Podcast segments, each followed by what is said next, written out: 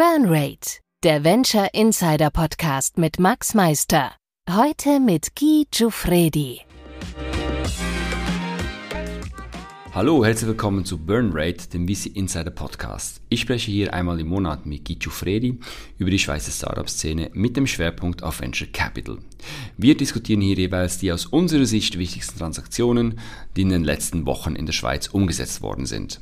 Falls ihr von einer Transaktion hört oder uns etwas mitteilen möchtet, macht dies bitte über podcast at burnrate.ch.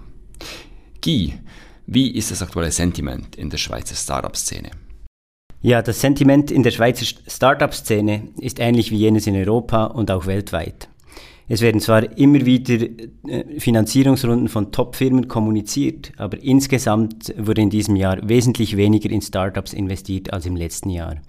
Viele Startups haben sich dementsprechend äh, angepasst und ihre Burnrate ajustiert, um ihren Runway zu verlängern, damit sie die geplante Finanzierungsrunde nach hinten schieben konnten und erst im nächsten oder übernächsten Jahr wieder raisen müssen. Wie du weißt, unterstütze ich aktuell ausgewählte Ventures bei ihrer Finanzierungsrunde. Deshalb kann ich aus eigener Erfahrung sagen, dass es heute bereits viel braucht, um in gewissen Branchen überhaupt an Investorengespräche zu kommen. Viele Investoren investieren nach wie vor exklusiv in ihre eigenen Portfoliofirmen. Deshalb empfehle ich Startups, die aktuell im Fundraising sind, zwei Dinge. Erstens, seid euch bewusst, es wird länger gehen, verliert aber nicht den Mut, immer wieder neue Investoren anzugehen. Und zweitens, fragt die Investoren im ersten Meeting, ob sie aktuell überhaupt in neue Firmen investieren, damit ihr eure wertvolle Zeit nicht mit Investoren vergeudet, die gar nicht investieren. Beleuchten wir doch ein paar Transaktionen, die in den letzten Wochen in der Schweiz stattgefunden haben. Die Auswahl haben wir gemeinsam vorgenommen und sie ist selbstverständlich keinesfalls vollständig. Starten wir mit Lakera, einem Schweizer KI-Sicherheitsstartup, das eine ähm, Startfinanzierung in der Höhe von 10 Millionen Dollar von Red Alpine Fly Ventures und Inovia erhalten hat. Guy, was kannst du uns zum Deal sagen? Klar, aber vielleicht vorab, vorab, etwas zu Lakera AI. Was machen die genau und wieso ist das eines der heißesten Startups im Moment?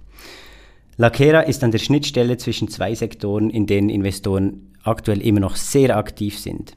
Sie sind ein Cybersecurity-Startup für Generative AI. Welcher Investor schaut sich das denn im Moment nicht an? Leider kenne ich den Umsatz von Lakera nicht, aber sie sind auf jeden Fall mit drei Produkten am Markt. Ihr Hauptprodukt ist der Lakera Guard. Mit dem haben sie das Versprechen One Line of Code, Enterprise Grade Security. Das klingt natürlich nicht schlecht.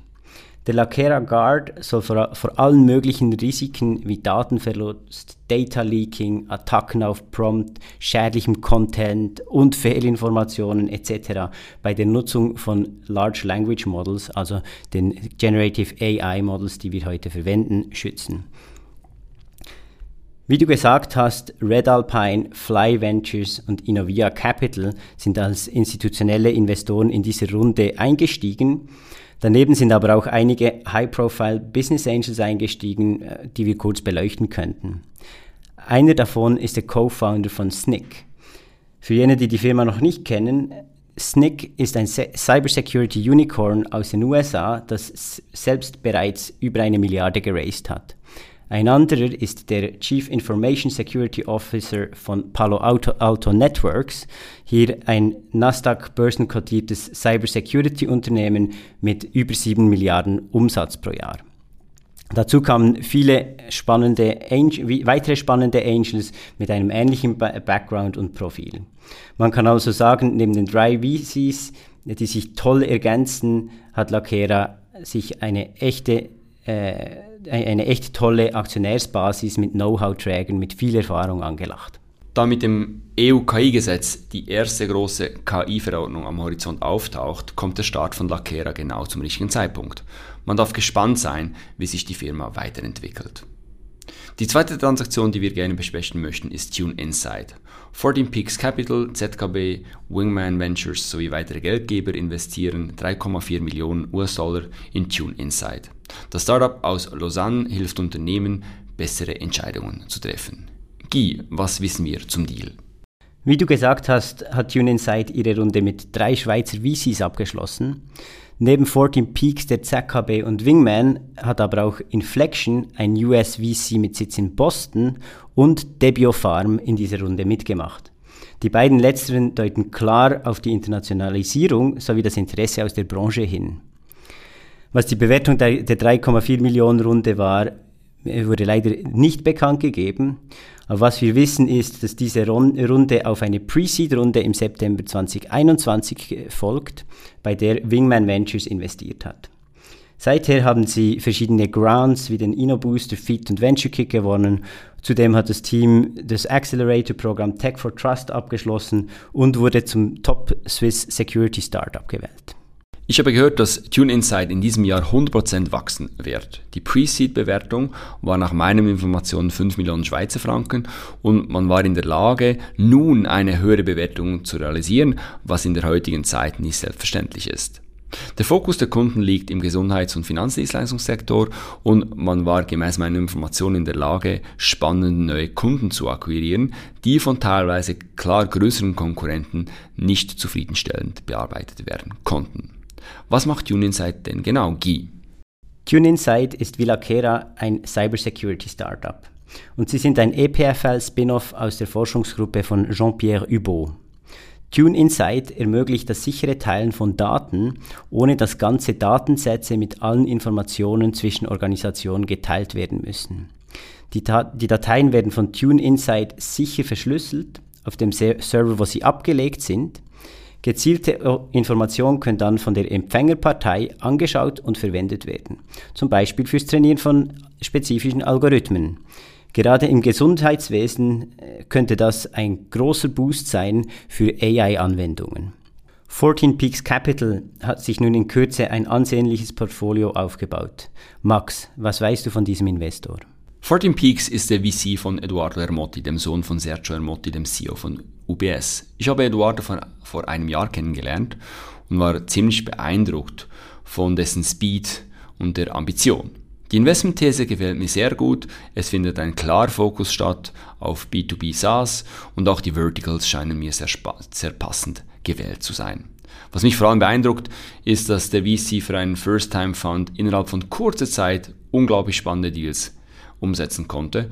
Ich bin mir sicher, dass wir von 14 Peaks in der nahen Zukunft noch viel Positives hören werden.